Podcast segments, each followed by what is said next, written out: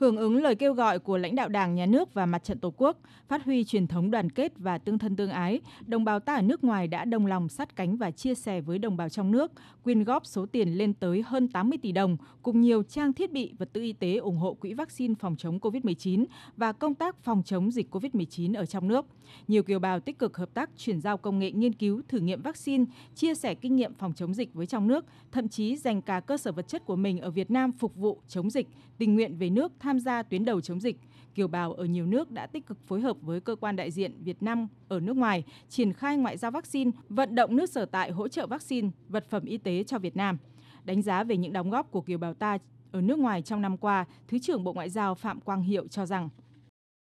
bà con ta và có những cái đóng góp thể hiện trên ba cái khía cạnh một là đóng góp cho sở tại hai nữa là đóng góp cho cái mối quan hệ giữa Việt Nam và nước đó đấy và cái thứ ba nữa là cũng đóng góp cho cả quê hương đất nước kiều bào cũng đã trở thành cái lực lượng, nguồn lực rất là quan trọng cho sự đóng góp và phát triển của đất nước, kể cả về nguồn lực về kinh tế, nguồn lực tri thức nguồn lực mềm.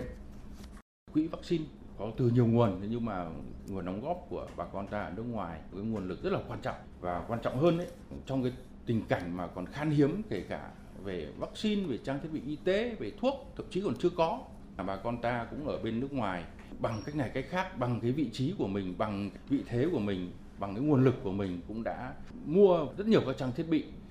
À, và đôi khi là chúng ta rất khó có thể mua được bằng tiền